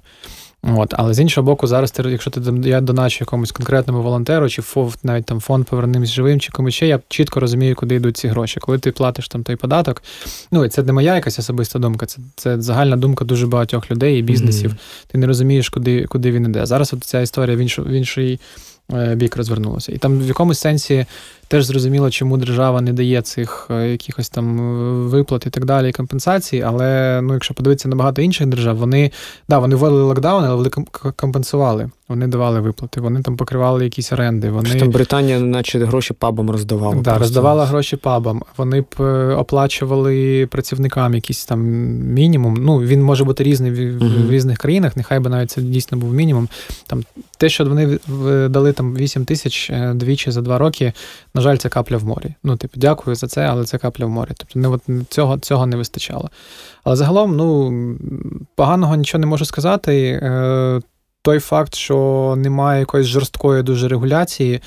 Насправді я порівняно там, я думаю, наскільки що мені відомо там про багато інших країн, через те, що там держава не лізе прям в якісь супер е, твої деталі, е, це доволі позитивно. От Якщо mm-hmm. ми розберемося там з питаннями поліції, якщо ми десь там більш прозору якусь податкову систему зробимо, е, де і бізнеси будуть більш відкритими, і держава зможе там Просто, ну, грубо кажучи, я впевнений, що зменшивши податки там спростивши е, е, їх нарахування, там спростивши звітність і так далі, е, держава збільшить насправді податкове надходження, тому що ну, це це, це, це, буде це буде простіше для всіх. Да, всі це, ну. Скажи, от якщо говорити про перемогу, так, що вона колись буде, ти уявляєш собі іноді взагалі, що там буде після перемоги? Чи ну, є тебе Мені здається, що не буде. От, що, що, що, що мені здається, що це не буде якогось такого різкого моменту, що от ми воюємо, воюємо, воюємо, і тут хоп, перемога, все, і ми такі відкриваємо шампанське. Мені здається, це буде все одно якийсь перехідний процес, якогось навіть, можливо, чіткого дня перемоги не буде. Не буде mm-hmm. там, можливо, дата підписання якогось документу, чи дата там взяття фізичного да, відвоювання якогось останнього mm-hmm. шматочка нашої землі, там станом на 91 рік. так. Після, я думаю, що це все одно буде якийсь плавний перехідний процес. Ти знаєш, питання більше от саме про майбутнє е, в широкому сенсі. Тобто, якими ми будемо після? Якою ну, наша країна слухай, буде точно, після? точно не такими, як до. Тут я розумію, що ну, воно не повернеться все до того, як і було, і тут навіть було би ну, дивно, якби воно так повернулося. Це війна запускає такі процеси, які мають нас трансформувати там в дуже багатьох сенсах, і кожного індивідуально, і нас загалом як націю. Ми маємо стати просто, ну, мовно кажучи, кращою версією себе, десь піти е, далі. Що що, що цікаво, да, мені здається, що Україна показала, що ми не є там якоюсь. Раніше у нас був був такий, мені здається, на рівні країни такий якийсь комплекс меншовартості, що ми там бідні, ні на що не здатні, нерозумні, ще щось так далі. Ну, типу, це там хтось міг так вважати, хтось ні, але на рівні там якомусь загальної свідомості, мені здається, такі речі проскакували так чи інакше. Зараз воно має трансформуватися з того, що ми ж там ми ж змогли, ми здобули, ми перемогли. Це Нація Україна, переможців. Да, нація переможців. От з жертви піти в сторону переможців, і це має дуже багато процесів запустити. Економічно, мені здається, да, що буде перше бум туризму, тому що як тільки стане зрозуміло, що це безпечно. Ну, банально, уяви собі, скільки людей захоче поїхати, просто побачити нас, щоб зрозуміти, що це за країна така, яка перемогла Росію, що це тут за люди і так далі. А в нас насправді є що запропонувати тій самій сфері гостинності, тому що у нас дуже класний сервіс, у нас низькі ціни, які там і будуть, скоріше за все, ще довгий час mm для європейців е, дуже низькими залишатися. В нас, е, ну, це знаєш, там ті ці жарти, які насправді не жарти, що люди, там, які повертаються з України, такі ой, нарешті нормальна кава, нарешті можна нормально поїсти і так далі. Інтернет нормальний, інтернет нормальний і так далі. У нас є дуже багато чогось такого, що в нас краще розвинено. Та сама там е, держава смартфонів, ці всі послуги і так далі.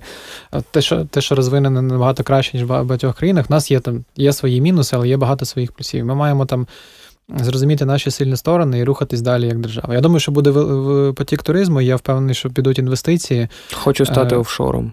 Типу, хочеш, щоб наша країна стала європейським класним ну, офшором. А це вже не знаю, там яка буде політична лінія, чи ми там побудуємо якесь лібертаріанське суспільство, як мені би хотілося, чи як там той самий Зеленський, я пам'ятаю, щось таке, що вони там будували свою ідеологію як лібертаріанську і так далі. Ну, не знаю, в якому саме це буде вигляді.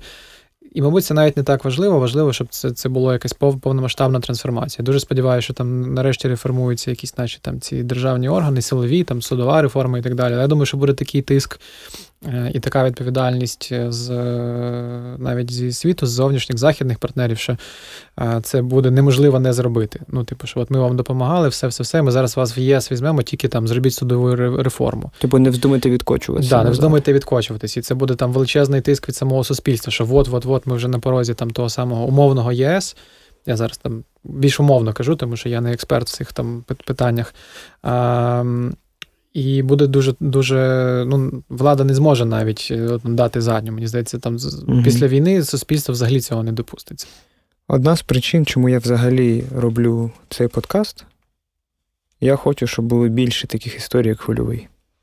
Хочу, щоб більше людей, неважливо, будучи молодими студентами або досвідченими людьми, неважливо за 30, за 40 років, але щоб вони розуміли, що в цій країні можна будувати те, що ти мрієш зробити або те, що тобі наснилося, як мені цей подкаст, або те, що тобі там запропонував хтось з друзів, давай збудуємо разом бар, або там кав'ярню, або студію відкриємо, або щось зробимо.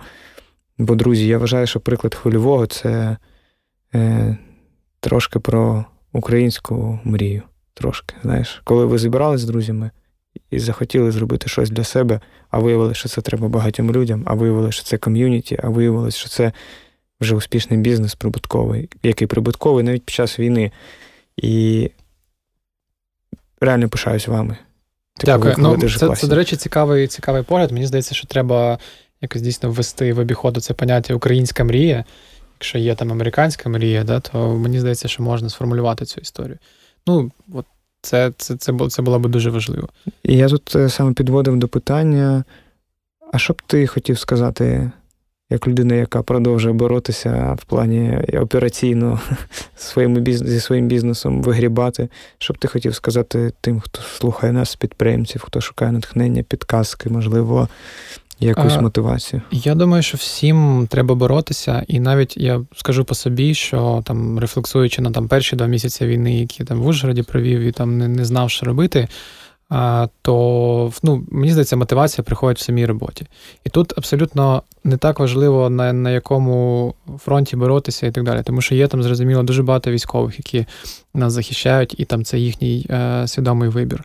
Але це не значить, що людина, яка десь там на на, на іншому ну, для когось, да, візьмемо собі якусь там простого пересічного українця чи українця, українку, навіть там сам факт того, що ця людина там не знаю, продовжує ходити на роботу як, якісно робити свою роботу, це вже наближає нашу перемогу. Тому що там, е, по суті, ти працюєш на якийсь загальний результат, кожен зі свого боку. Неможливо, ти там підприємець, ти е, військовий, ти музикант, ти прибиральниця, ти ще хтось. А, ну, Знаходити сили в самій в самій роботі, знаходити сенс життя в тому, в чому він був і до війни. А, І продовжувати, продовжувати робити це, продовжувати боротися. І тут, скоріше, важливо навіть там не зусилля, яке там разово прикладається, важливо, щоб це була постійна постійна системна. історія, системна. Да, що Кожен день я щось роблю. Ти можеш собі там дозволити якийсь день чи тиждень бути неефективним, але системно ти маєш це робити. Дякую дуже, Юра, що завітав до нас та подкаст до і після.